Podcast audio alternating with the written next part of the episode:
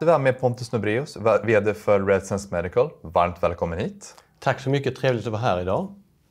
Kan du börja med att berätta vad ni på RedSense Medical gör för något? Absolut. Vår primära uppgift är att stärka patientsäkerheten vid dialys.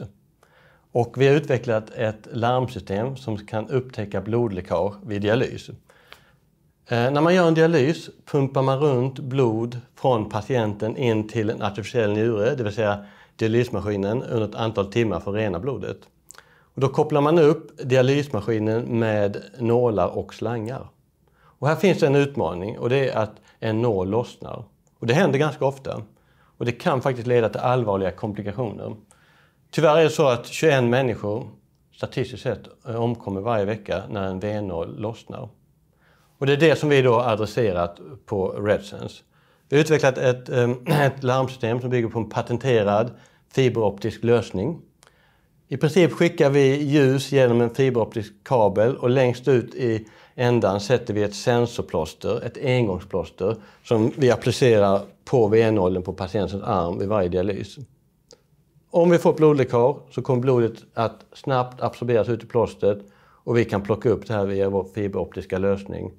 Och vi larmar högt och tydligt från vår larmenhet för att påkalla uppmärksamhet så att vårdpersonal kan komma till assistans. Eller om man kör det hemma, eh, vilket man också kan göra när det är dialys, då kan man påkalla uppmärksamhet till sin partner. Alternativt, om man kör solo, att man väcker patienten själv så att säga. Man kan också göra det här på natten. Så det här är väldigt viktigt så man kan ta snabb action för att undvika eh, svåra komplikationer. Vi eh, har hållit på med det här ganska länge. Eh, bolaget grundades 2006. Vår första produkt fick FDA-clearance 2007. Eh, och vi har jobbat också på en andra generation produkter som fick sitt FDA-clearance i USA 2013. Självklart har vi också eh, en, en, en CE-märkning på produkten. Vår största marknad eh, idag USA, men vi säljer också i Europa. Och här är det då en stor potential i USA och vi har också tagit fram ett eh, nytt, en ny produkt, egentligen tillbehör till alarmenheten eh, som heter eh, Klampen. Och den ska säkerställa att dialysmaskinen stoppar när vi får ett larm från eh, vår larmenhet. Den kommer att klämma åt eh, blodslangen så pass hårt att maskinen stannar så man kan ta hand om patienten. Eh, den här produkten är nästan färdigutvecklad och vi gör de sista eh, kompletteringarna i vår CE-märkning för att kunna lansera den. Primärt satsar vi på eh, marknader som Kanada och Australien, även vissa marknader i Europa. Men här kommer också USA in i bilden eh, då vi förbereder för en så kallad 510K-ansökan för eh, klampen. Kan du berätta lite mer om eh, dig själv samt om din roll som eh, VD? Mm. Absolut.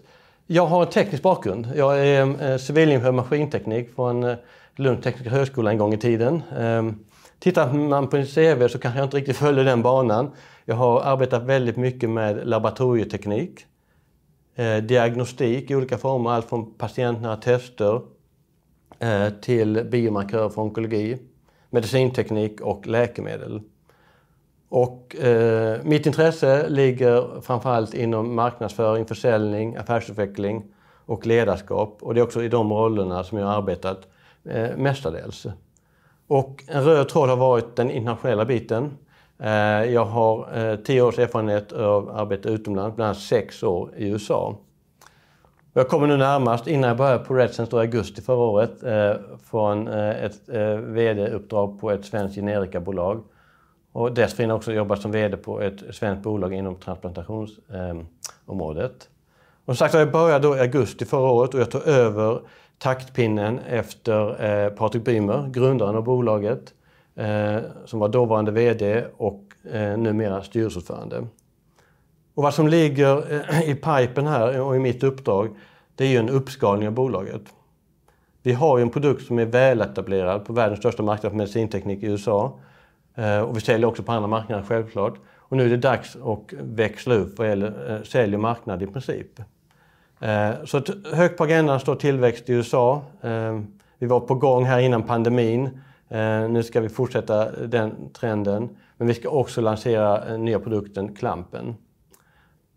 Och för att göra det här har jag ett, ett, ett fantastiskt fint team på plats. Egentligen två team. Ett i Sverige och ett i USA. I Sverige sköter vi allting vad gäller ehm, kontraktstillverkningen, supply chain, ehm, produktutveckling, produktvård och det finansiella. Sen har jag eh, ett fint team i USA som ombesörjer försäljningen där och supporten. Och backas jag då upp också av en, en eh, kompetensstyrelse med Patrik Bymer i spetsen. Mm. Och ni startade Q1 eh, starkt, då blev det näst bästa kvartalet för er. Mm. Vad skulle du säga varit de drivande faktorerna för den här goda trenden?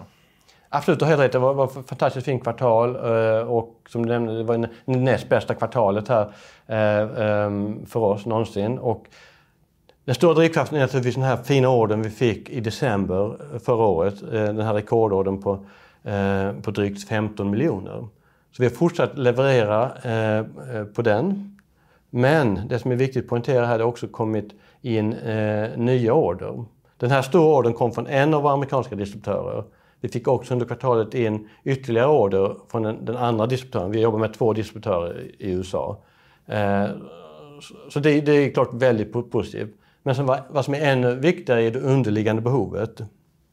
Vi har ju sett nu när saker och ting börjar komma tillbaka till det normala igen efter pandemin att vi också ser eh, en ökad upphämtning eh, vad gäller hemdialyssegmentet i USA. Eh, så vi tittar ju på de trenderna, vad, vad som egentligen eh, säljs ut från våra, eh, levereras från våra distributörer ut till slutkunderna. Eh, och den trenden är positiv. Så där ser vi ju förhoppningar om att eh, få igång den här tillväxtresan igen. Om vi kikar lite på marknaden då, hur skulle du säga att den ser ut för er?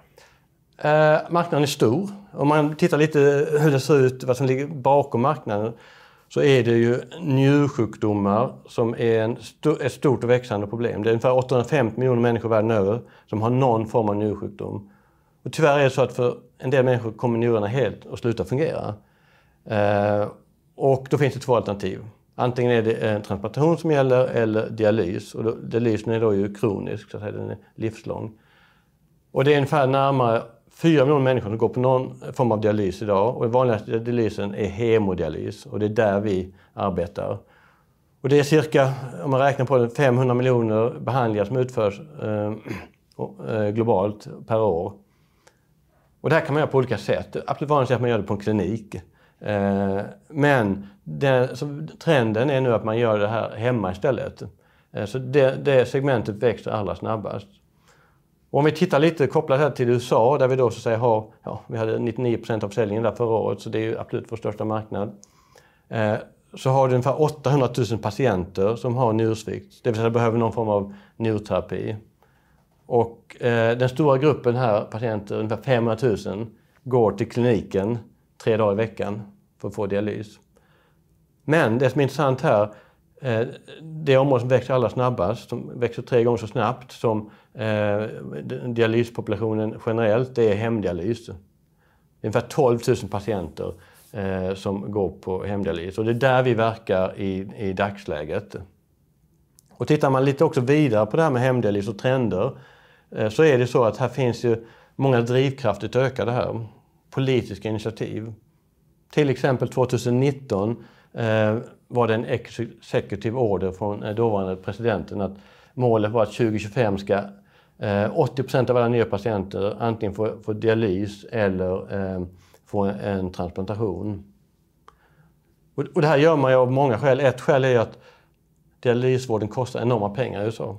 Eh, Medicare spenderar ungefär 7% av sin budget på 1% av den populationen som får dialys. Och då har man sett att gör man hemdialys, ett får patienten ett bättre eh, medicinskt utfall, man får bättre livskvalitet och det är också kostnadsbesparingar för såväl patienten som operatörerna.